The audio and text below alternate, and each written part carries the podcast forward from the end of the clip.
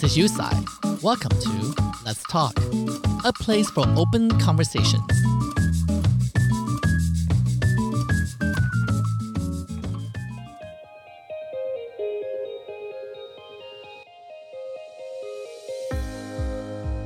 Chef, author, restaurateur, T V host, and motivational speaker, Carla Hall rises to fame in the fifth and eighth seasons of Bravo's Top Chef.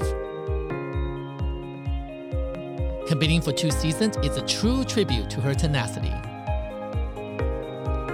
Like her podcast, Say Yes, Carla is an upbeat burst of positive energy, and her celebration of American soul food is where her passion lies. Her refreshing take on life makes our conversation an incredible joy.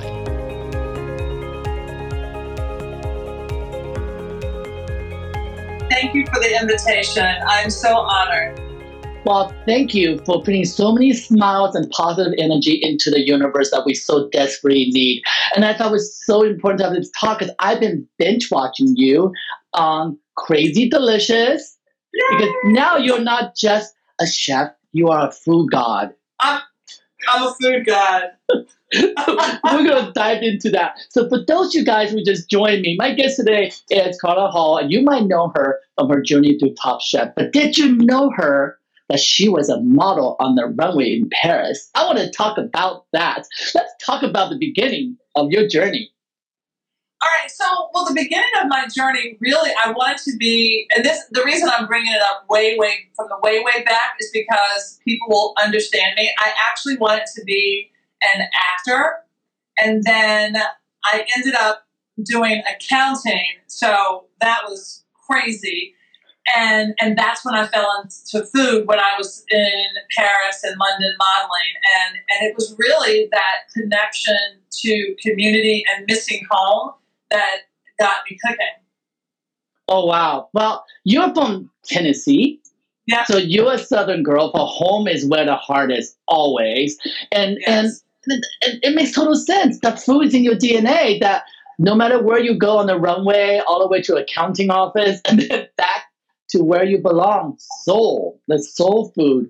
Let's talk about that journey with us a little bit, because a lot of people start their career in such a different path, like myself, who started in biology, who ended up being a photographer, director, and now doing this thing, Let's Talk. So we all have these different journeys. I think doing this yeah. crazy time, sharing those stories really inspire other people to, whether it's pivoting or having a new growth beginning all over again. And, and I want you to take us through that.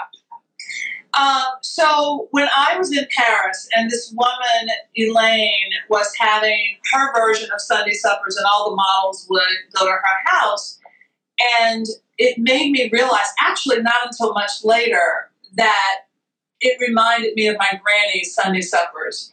So they were making greens, and they were finding like like kale. In Paris, we were doing buffalo wings. And when I say we, it's the royal we, because I wasn't doing anything. I was not cooking. And macaroni and cheese. And I remember the girls standing around and talking about their mom's recipe. Well, my mom does it like this. Well, my mom does it like that. And I was, and I was like, wait a minute. I have no idea. I, mm. I, I didn't I didn't know. I love to eat. I, I was just coming in like to eat, and I was like, I have no idea how the food is made in my family. And so I started picking up cookbooks, and I started cooking more. I started asking my grandmother more questions, uh, because people assume because you're a chef that you were cooking and interested in food from an early age, and that was not me. So at this point, I am twenty-four years old. I am asking questions about food.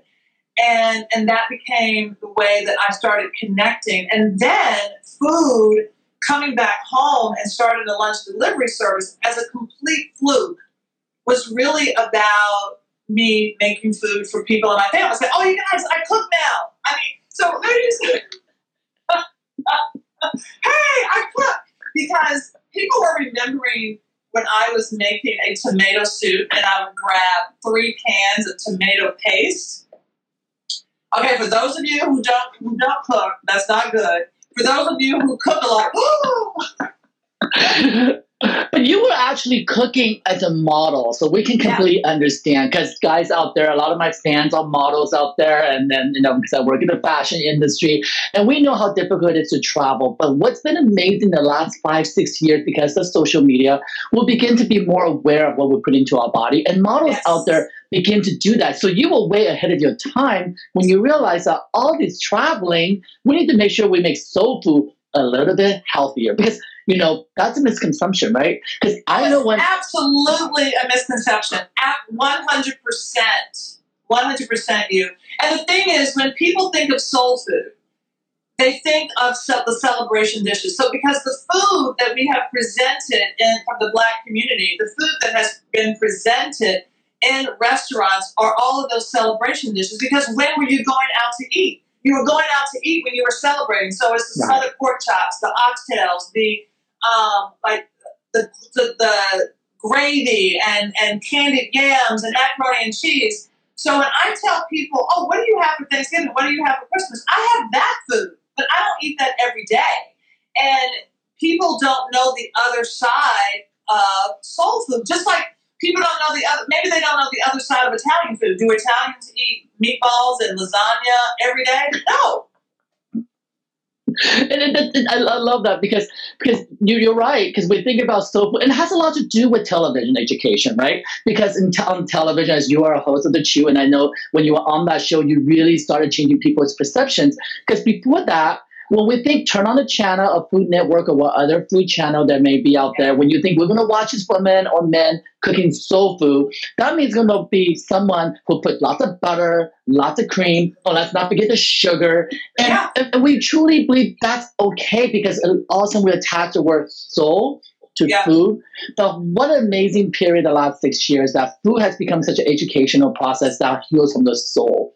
So that soul food is no longer just the ingredients.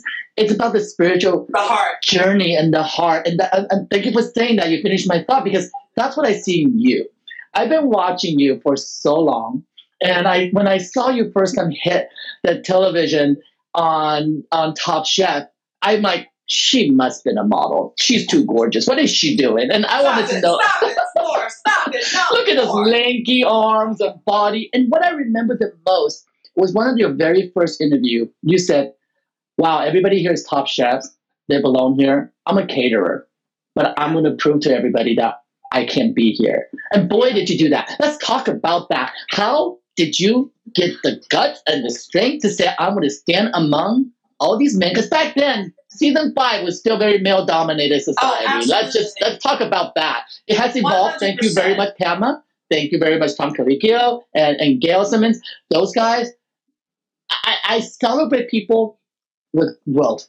And with the seventeenth season, eighteenth season maybe, uh, with all stars included, we have seen that growth. We've seen a celebration of the Black chef, Black women, L G B T community, actually winning, Melissa, winning as a gay yes. open woman. Yes. It's huge, huge. So you started that journey on that show. So talk about that. Um, so it, it was tough because I think one of the things that people didn't realize, I was forty-four when I did Top Chef, right? So I'm fifty-six now. I was forty-four. And I'm looking at all of these young chefs who worked in prestigious restaurants, right? And I also felt being discounted, like felt like, oh, she's not a threat, right? I mean, and, and even though people don't say it, you feel it, right? We can see it in their eyes. The television don't lie. I, I so everything that you saw in their eyes, I felt big time, okay? And I I wanted to do better, and I didn't know if I was going to go home. And I got to the point where one time I said, you know what? When you're on the top, you get feedback. When you're on the bottom, you get feedback. But when you're in the middle, you don't get anything. And when people play it safe, and this, this is what I was thinking at the time, when people play it safe, they don't get feedback. Mm. And so, and that's the truth in life, right? So I remember thinking, I I don't care if I'm on the top or the bottom, but I want to get feedback. But I was also afraid. Um, I went into this show being afraid of judgment and rejection. Like the universe puts me on the show when that is my biggest fear, to be judged. And to be able to stand in front of those judges and pick apart what you have done, and you're running around and you're exhausted and you feel so raw and exposed, that that's something too. So I remember when um, I thought I was going home, it was restaurant wars, and I, I just did terribly. I mixed up, um, the, the oven was too hot. I was doing a dessert. I had mixed up the peppermint extract with the vanilla extract, and I meant to use vanilla. I put in peppermint. I mean, the, the cake was just terrible. And it was between me and Radhika to go home. And I remember standing there, and I was so scared. I mean, I was just like... And then, you, I kid you not, something hit me where I was like, nobody has ever died at the judges' table. And I know that sounds really crazy, and I know that sounds, you know, like, like okay, overly dramatic. But then I was like, nobody has died here. What is the worst? What What are people's biggest fears, especially babies? Loud noises, falling, like death, right? I was like, I mean, come on, Carla, let's put this in perspective. And that is a forty-four-year-old speaking. So, so you know what's funny? Being someone who sat at a judging table for a lot of model shows, it is our job to make you feel like you're going to die. Right, right. You all do that very well, very well. Um, so I was like, I went from like this, like. But it's incredible because that journey takes so much strength and realization, especially at that moment, being someone who's been on the other side of the table, watching model competitions, seeing competitions, all different competitions. I've been a judge, makeup competitions. And we see that. And it's funny that you said this because I'll give you guys a little tea. Is that when we decide who's going to go home on these competition shows, yes, we have an idea who it's going to be. But what you do at the last five seconds before we announce that name can change everything. And that has to do with the attitude of the person standing there. Did they give up?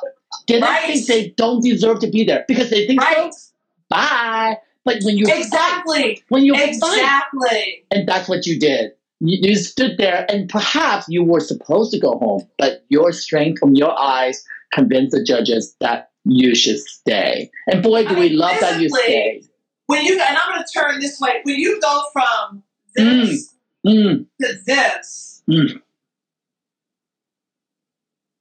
and if you're going to make a mistake, if you're going to go through life with mistakes, own it with your chest held high and take a deep breath because, no, in this situation, you weren't going to die. In fact, you were right. going to make a mark on this television show. And did you know at that time, it was going to be the spark of this now, amazing career? I know, I had no idea, but I do know after that, my stu- my food started getting better because I was no longer cooking to stay. I was cooking to be myself, you know. And there's a, there's a huge difference. You know, so it's incredible. All of these shows. Isn't it interesting that Top Chef, of all different shows you and I both been on, there's something about Top Chef. I like to call it Top Chef University. That, that it's a graduate school program. If you can make it through the first time you're on there, you can go to PhD program the yeah. second time.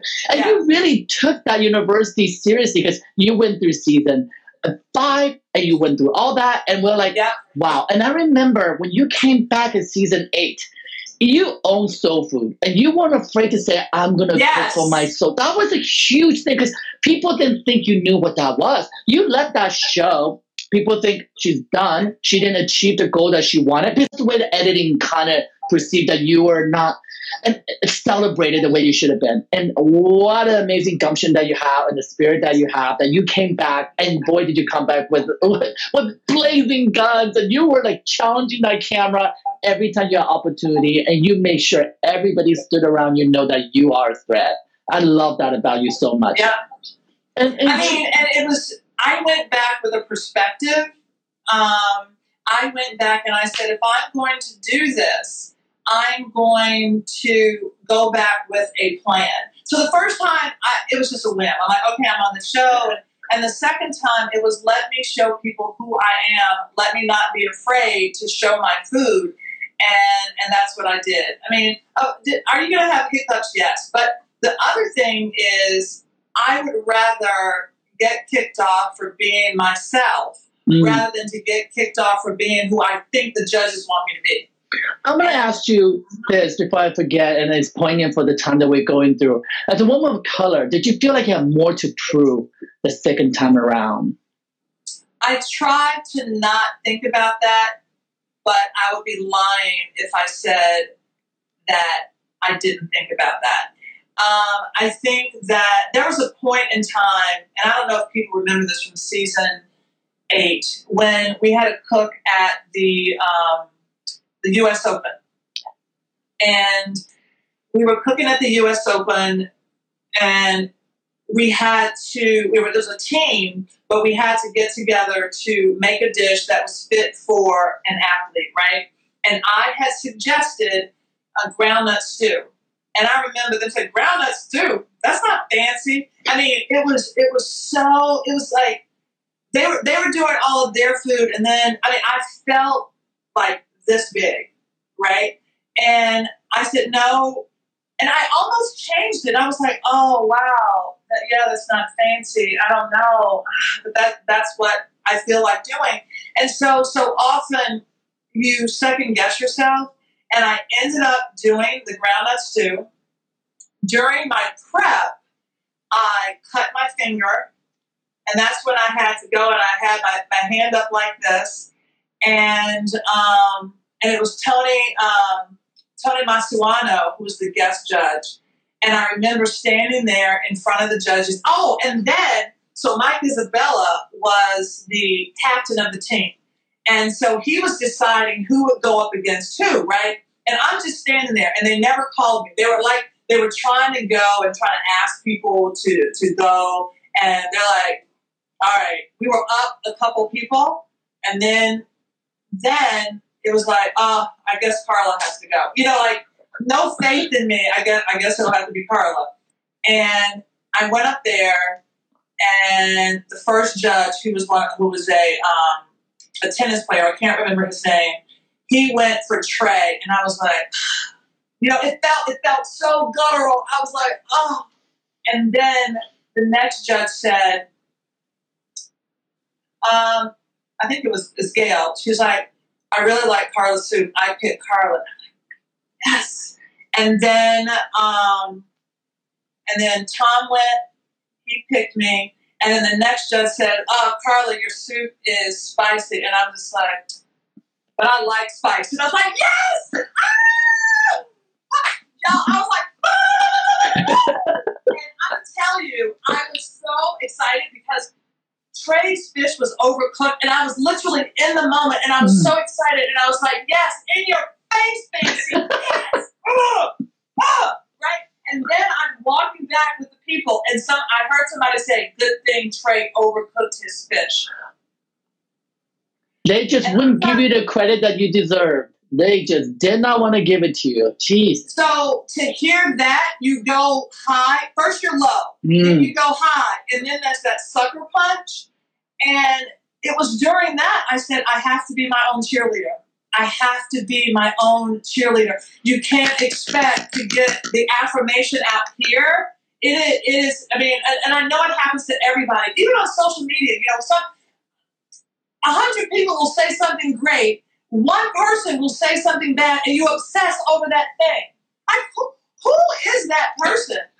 And so I'm saying to all of you all, when that troll comes, or whoever it is, you know what? Just say, you know, look at look at all these other people. Or what you say is, honestly, it's not the top or the bottom. It just is. And that just is is how you feel about yourself. Because if you need positive affirmation to do what you need to do, then you really aren't there yet. So you need to really dig deep and feel how you're supposed to be. And, and I, I, I honestly thank Top Chef.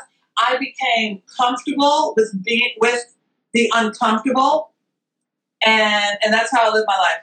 And and we see it now, and we see it then. And, and at the time that you were on season eight, I was already doing television as well. And I can tell you at that time, I looked at you and I go, she's crazy as me. I love her. Because I'm like, boom, boom, boom. I'm three hundred. Yeah. And, and that's how you are. That's how you really are. And it's just, And then was, people are going to say, why are you so crazy? Why are you so this? You're like, well, wait. And then you, you know, try to hide your life. There, I don't know if that ever happened. Oh, you yes. I, hide, you you just brought, what you just brought up, oh my gosh. So I just recently shot the Sports Illustrated um, cover shoot with all the beautiful, gorgeous women, all the different inclusions of color, size, and age. I all inclusive. That. Thank I you so much. Season. You belong in there, girl.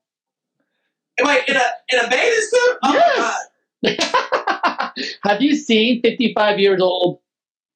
You know, she killed Kathy, she killed it. But what I was going to say is that when you said about people saying to you, your energy doesn't, it needs to calm down. So my entire life, that's all I heard from my mom, from my teachers, from everyone.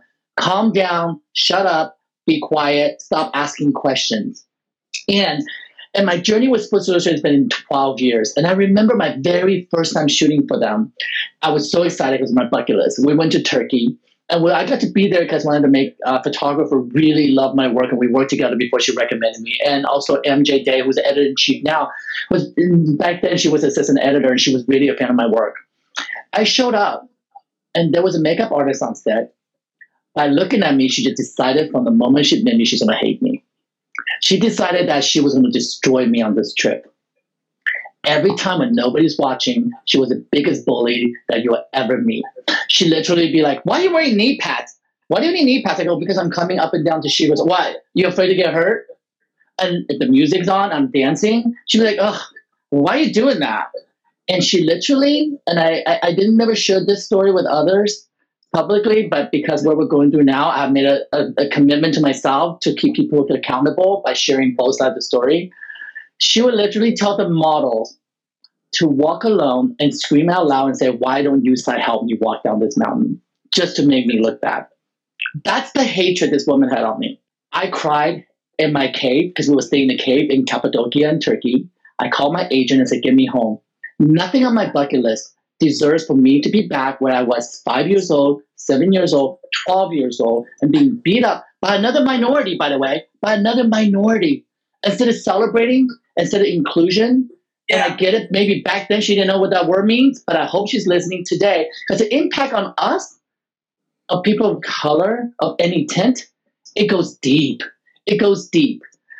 Ten years later, I got covered with, with Kay Upton. Now I have another four covers with Sports Illustrated. I celebrate that with M J Day because as an editor-in-chief, she understood that. She celebrated me. So those passing are the past, but it does root us deeply. However, people like you who take this experience I get to watch and turn it into incredible positive and motivate other people, it's what this is all about now. It truly yeah, is what this you know is what? all about.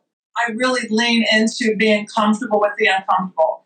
If somebody says something to me on social media, I will honestly read it. I stop and I'm like, how do I feel about this? Mm. Is this coming to touch me? Mm-hmm. And if it is, there's a kernel of truth or lesson in that thing. So I'm like, okay, all right, where where do I find myself? And I will work on myself. I won't get defensive. I won't go at it with them. But I'm like, okay, and, and prying. Um, example. So um, I've been doing my reset, so ten minutes every day, and and the way that started you, and that's where you found me. No pun intended. Um, I was a troll, you guys. So guys out there, so everybody who don't know, Let's Talk is literally produced, created by a small team of people, me, my left hand and right hand, and my two assistants who does my sound check and also editing for YouTube.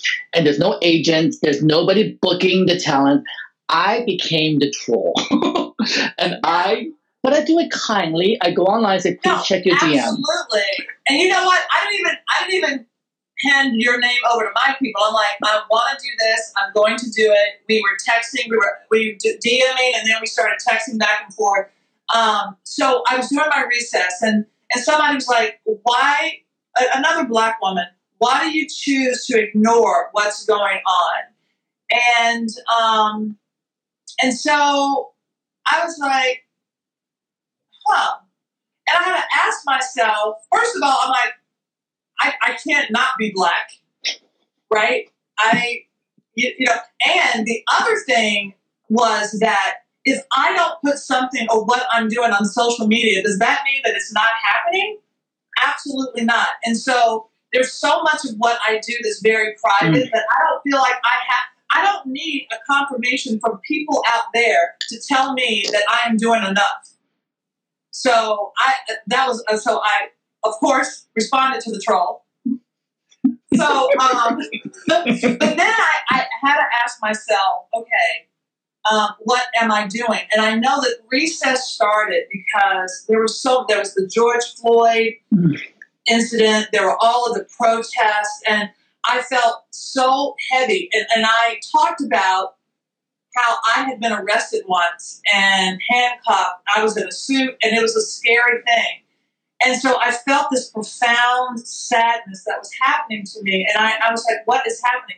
Whenever I told that story, I would often tell the story uh, as if I was witnessing it, not that it mm. happened to me. And so I was doing an interview, and all of a sudden I'm telling the story, and I am shaking, where I'm the feelings are just being uncovered. And, and people, what they don't realize, and just like when you were being bullied, if you had allowed that to be stuffed down and understanding why, because you have to get on with doing your job. So when people are like, you know, why aren't you doing this? Why aren't you doing that? You you stuff so much, especially as a person of color, just to be able to get up and do your job, where everybody else can just waltz in. And then, you know, and somebody is telling you a story. Oh, my God, I can't believe this happened to me. I just, I just can't work today. And you're listening to that story, and you're like, um, that happened to me about two hundred times, and I had to get up and do my job. And not only get up and do your job, culturally, we just shut up and we pretend it doesn't happen, and we don't keep them accountable, therefore we're not keeping us honest and accountable. We're learning through this process. But what I love about recess is this. It is okay to celebrate. Because for those who are sick, there are many of us who are protecting yourself to be healthy. Celebrate that. And uh, you're giving me chills, because when I started Let's Talk, I got same feedback from people like, why are you talking to models about what their favorite hair and makeup is? Like, because those are the things that are making a spectrum of people excited. Everybody has a different place to be. And through this yeah. journey, you know what I found, Carla? I found that people who cook, who people who provide as a first to the first responders have touched my heart like none other. You know, I have a television show in, in, in the realm of travel and cooking show in Asia, but I never yeah. could find myself here in the United States that way, because I compartmentalize myself. I'm a judge for Top Model in U S, I'm a T V personality, and I'm a, a celebrity photographer, done. I never bridged the two, but it wasn't until through this time I realized all the local community around us needed support. And I found out how many minority people are in the kitchen, marginalized, but they keep their mouth shut, put their heads down, and cook yeah. for everyone. I, I, I, it became speechless for me. And that's why I reached out to you. I started reaching out to chefs. And I'll tell you this, as many celebrities I photographed, and you guys see my work out there, and you know, yeah. the responses from the food people, or people who cook for me, or cook for others. Those are the people who respond to my D M, and those are people who unequivocally says, yes, I will be there for you, I will celebrate with you, I'll cry with you. But it's okay, because I know everybody's going through this time different, at different rate. And as a show I develop and grow, I got attention with somebody like you who I totally respect, and that means so much to me. And then at the same time, I had the opportunity to interview Lisa Ling, who's my hero, who, yes. who, who, who said one thing to me, is like, don't forget to continue to celebrate your color, who you are as an Asian American. Yes. And that way you'll learn more about the Black history and the community they go through. And together, solidarity will help. And from that day forward, I make sure that the spectrums of guests are people of color, people who have been marginalized, and people of my color and my culture, and begin to be okay to talk about these things. It's okay. Right. And it's also okay, like today, to just celebrate recess, celebrate mental yes. health. Yes. So, and, yes. and and also, you know, learn from the journey. What I love about you, Carla, another thing, I, I love so many things about you. If I was there with you, I'd be hugging you and squeezing you, because so much about you, that you are so transparent. There were trials and tribulations without the restaurant you were opening, and the mistake that you went through, you didn't hide.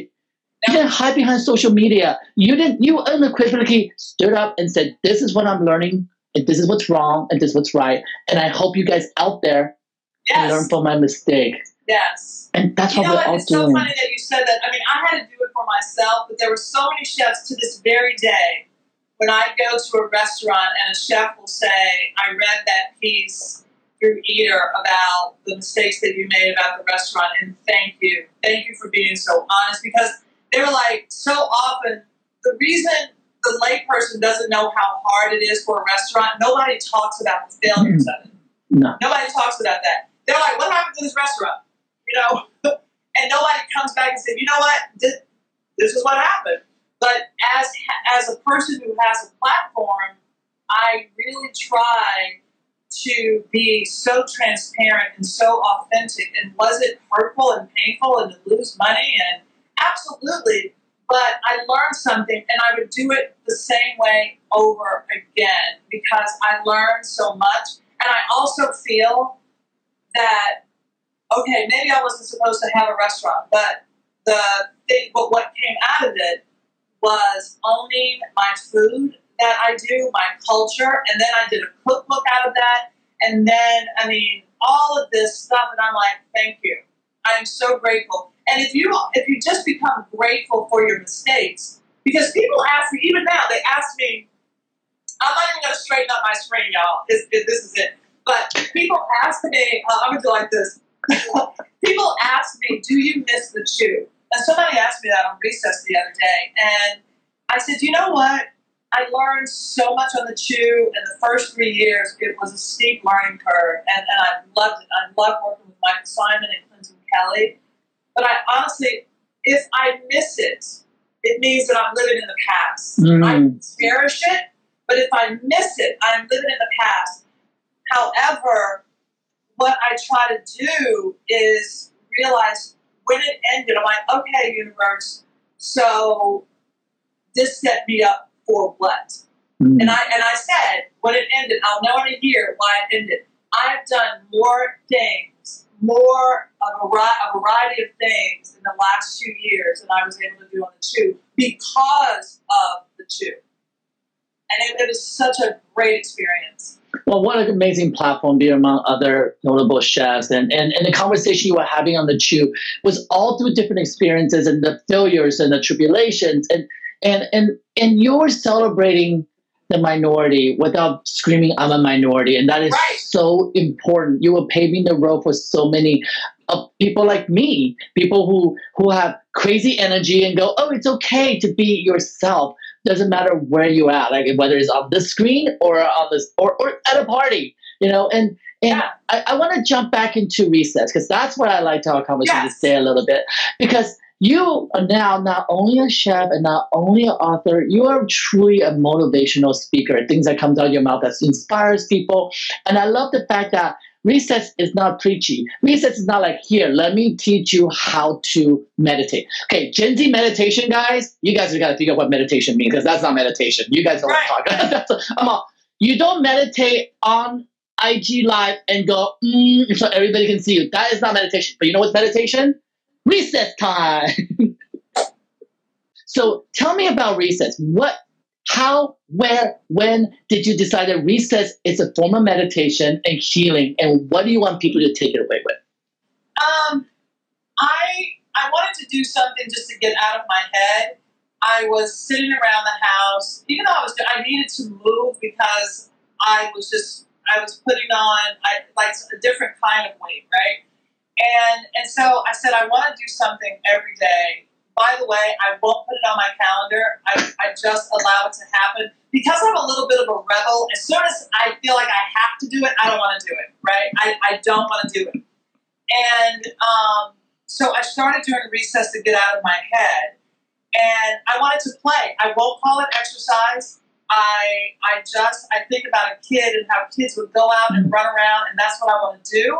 I have a jump rope. I have a hula hoop. I have skip ball. I buy these crazy toys, and I'm trying to tell adults and kids, just go out and play, or play with your kids, make them a game, but but get out of your head, get out of your house, and go do something. Just move and come back.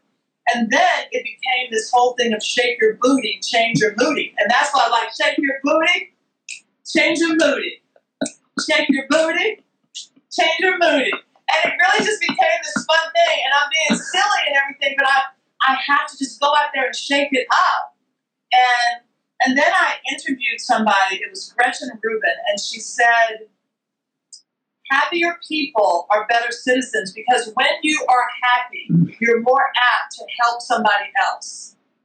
And that became this thing that I wanted to do because, and from what people have been saying, they're like, I look forward to this every day. I've been so um, just in this funk. And I was like, you know what? We can we can get out of it together. But you have to get out of it authentically. You can't just go out there and just like, ah, I'm happy.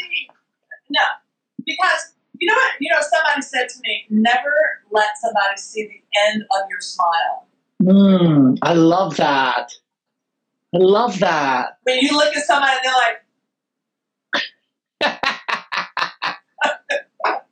so, and I and I tell people, if you're not happy, be authentically not happy, because then you, you can honor it. It moves out of your body, and then you can get to the other side of joy. You know, just go out there and play and dance and be silly. And truly, when people have been hula hooping and they're like, "Oh my God, that just changed my mood," it's a switch that absolutely happens. And so that's why I do it every day. And I haven't done it today, so I'm going to do it after this. Um, well, yeah. So guys, so you haven't joined Carla on her recess. They're, they're, they're incredibly fun. And I love the African Dance Day. That was amazing. Oh! I joined in. I was with you. I was there. In fact, it was then I D M'd you. I go, I got to talk to this girl. She's in the right zone for me to reach out to her. Then I also love the fact that you're not just doing recess. You, you're creating obstacle courses. You're really like thinking about it. And there are days, there are days that you normalize it a little bit and your little comments that today it's a tough day, guys, and I'm going through a tough day, so I'm going to take a recess in a different way. And that's what I mean by the transparency. We're not on a soapbox that you turn on the television and they always go, right, exactly. Everything's okay, I mean, guys. It's exactly. And that's so true. And that's what I love about what's going on now, that we all have the opportunity to really share the authenticities. One thing I love the most, I get to see so many chefs' kitchens. I get so excited when I see people do live in their own kitchen. I'm like, oh my God, that's how they do yes. something, you know. And, and it takes all that intimidation out of it, because cooking, yes. for me, is still very intimidating. Baking for me is forget it. I get so impatient. I would just keep. Oh, we have up. to make biscuits. We have to make biscuits one day. Seriously. Wow, you know, soul food queen. We gotta do something that's very Asian fusion soul food would be incredible, because for you guys out there who are, are white, broccoli and beef and kung pao chicken is not Chinese soul food, okay? Right, right. There are lots of other things that we we, we, we create, but I, I, I would love nothing more to share palette with you. Absolutely. Where are you from? I'm from Taiwan. I'm originally okay, from Taiwan. Yes, my so, dad's from oh my yeah, my dad's from Northern China. My mom's from Taiwan, so I get the best of both cuisine. And and if you're from the Northern China, that means you love pasta like an Italian, right? We eat everything: pasta, doughs, and breads and buns. And then, and my mom's side, you know, she she taught me how to cook. All my aunties are named Sue, so I have five auntie Sues. It's like Su Ling, Su Hui, Su Hua, Su, so they're all Su. So I always say, oh, I love it. So on my show, I always say, oh, Auntie Su taught me how to make this dish. Eventually, the producer's like, okay, how many recipes does Auntie Su have? I go, well, there's oh five God. of them multiplied by about one hundred each, so I'm never going to run out of recipe, because they're not my recipes. They truly are passed down from generations from my mom's side. And, and, my, and it's it's been an incredible experience to to love cooking and sharing cooking, and especially for me, is able to talk to someone like you and ask them questions. I went through two weeks, insanely crazy, just want to learn how to make a consommé. No yeah. joke. I just like, I don't know why. Okay, three years ago, I want to learn how to make um, uh, macaroons. I would turn my air conditioning on so cold, so cool down the room in order for the butter to, I mean, when I, like you said, you're, uh, you're, you know, professional. When I decide yeah. to do something, I do it. Two months yeah. later, yeah. I will have to send you a picture of my macaroon. They look professional, beautiful, spot on. But then I got allergic to almond powder because I was making them every day. What? Because I was so exposed to it. I was like red rashes everywhere. I'm like, well, you know what? I guess I'm done with that. Move on to the next thing. But I'm excited oh because through this journey, meeting chefs like you and other chefs that have been on top Top Chef, they have been giving me tips, and I'll post pictures of the food, and they would text me and let me know, like, this is great, this is amazing. Because guys out there, a simple text these days saying you're doing a great job, well, I love what you're doing. And not just a like button. Don't don't get lazy. Right. The like button, we all know the double tap. You could be doing this and do it. But to take the little time to say, hey, Carla, your recess, even though I may not have got up on my couch, but I watch you and yeah. I'm smiling.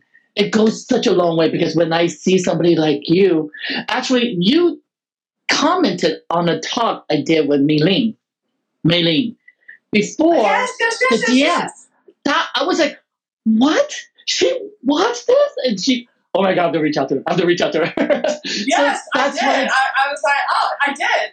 Yeah, and absolutely. And she has been an incredible spirit for me. I've been texting her about my food, and, and, and I get I got in this mode now that I'm trying to get everybody to do. Take a picture of your dinner and just send it to a random friend of yours. It's kind of fun because, you know, people just start sharing meals digitally that way. Because yeah. I know not everybody's gonna get get there to cook and then share recipes, but if you don't get to do that, share what you're eating so they can be part I mean, of your exactly. life. Exactly, that's exactly right. That- Before I um, before I came on, I was actually cooking with my mom on mm-hmm. the phone, which we, we don't do, and and and she doesn't realize how she has influenced certain things that I make. Like, you know, since I'm a child, I loved meatloaf, and so now I, I and she doesn't eat beef anymore. So I, I called her and I said, let's make chicken meatloaf balls, you know, and. Um, But, but to your point, you talked about the buns. So because I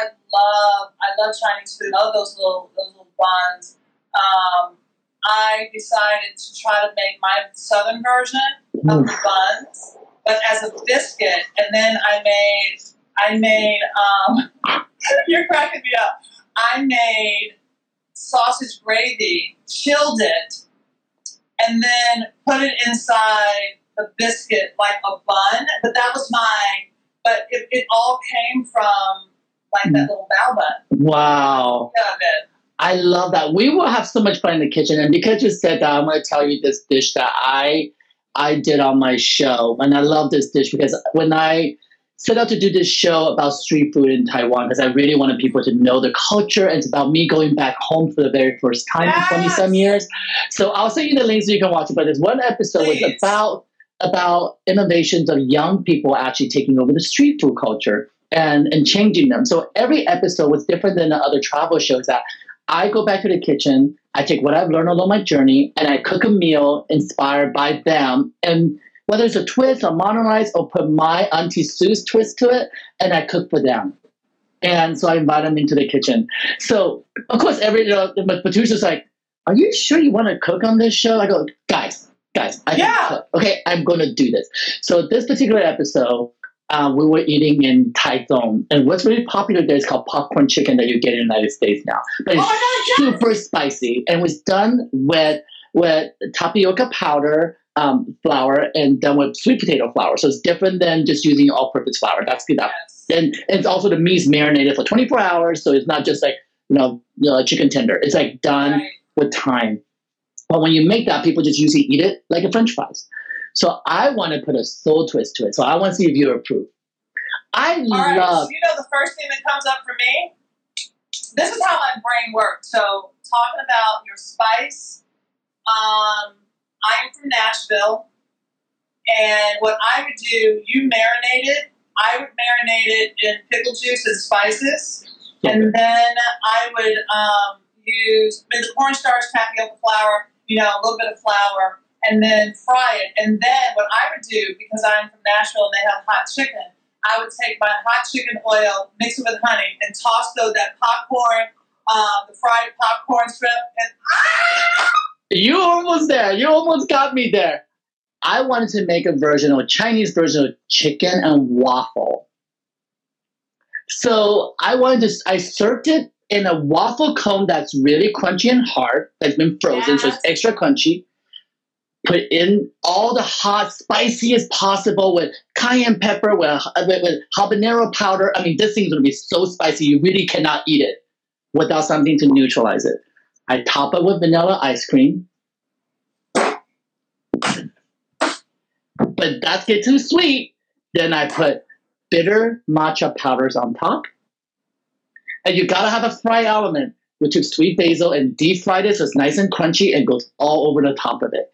So you know, you know, I'm, my mouth is watering talking about my it. My mouth is watering. You know what I'm saying right now? Shut your face!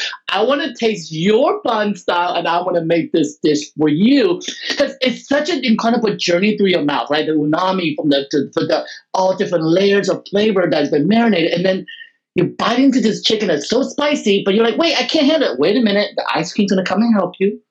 But you're like, wait, but it was soft. No, it's not, because the crunch from the waffle is gonna pick it right back up. And then you end with that little matcha bitter taste that neutralizes everything, so you can do it again, again, and again, every bite. This dish, I try to convince my producer, you know what producers all say, they're like, are you sure this is gonna make sense? I'm like, let me just make one and you guys can see. It was the most requested food for the rest of the season. I, I'm sweating right now. I am, I mean, my mouth is watering. Um, let, let me just say this. You're making me hungry with the bowels. Oh, my God. So I just finished shooting Howland Bay Championship. That's why I was in L A. And we were doing our COVID test, like, every every few days, right? And we had to do the spit test. Sorry if it's getting gross. But I had to think of a dish because I, I need I need my mouth to salivate, and I would think of a dish. I'm going to use this dish. Oh. I'm seriously going to use this dish, but I have to. It sounds so gross to use my COVID test. Oh my God! But, but Carla, will you make a southern version? Oh, please make a southern version with the honey. That sounds so good. I can't wait that we can actually taste each other's food and sit across the table, because we have so many things we can celebrate about. Your energy is so infectious. Like a Literally, I'm like, when am I getting Carla's food? Well, I, I am it. so, I so honored to have you on the show with me. I'm so honored to talk to you. And I'm so, so grateful to be able to watch you on The Chew, because as an immigrant, as a person of color, I do watch you and said, she can do it. We all can do it. And as a woman who can stand there and be equally as powerful as any man in the kitchen, I would celebrate that any day and every day. And we are seeing that meter move. We see it on Top Chef. We see it on other shows. And I encourage Food Network to start doing the same and pay attention, because others are moving in the right direction, because it should not be a male-dominated station. Yeah. There's more than one chef on that on that station, right? But I think we're all learning, and I'm encouraging everybody to do so. And I'm excited to see what comes next, because this movement is going to bring the best of best of us to the surface. I really feel oh. that way. And thank you. Thank you. So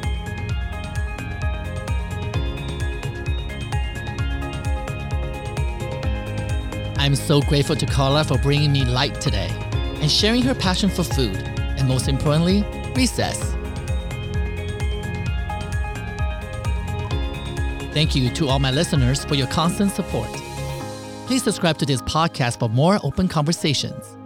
You can visit our website at lets talk with u s i dot com and follow me on Instagram at U S I A D A for updates.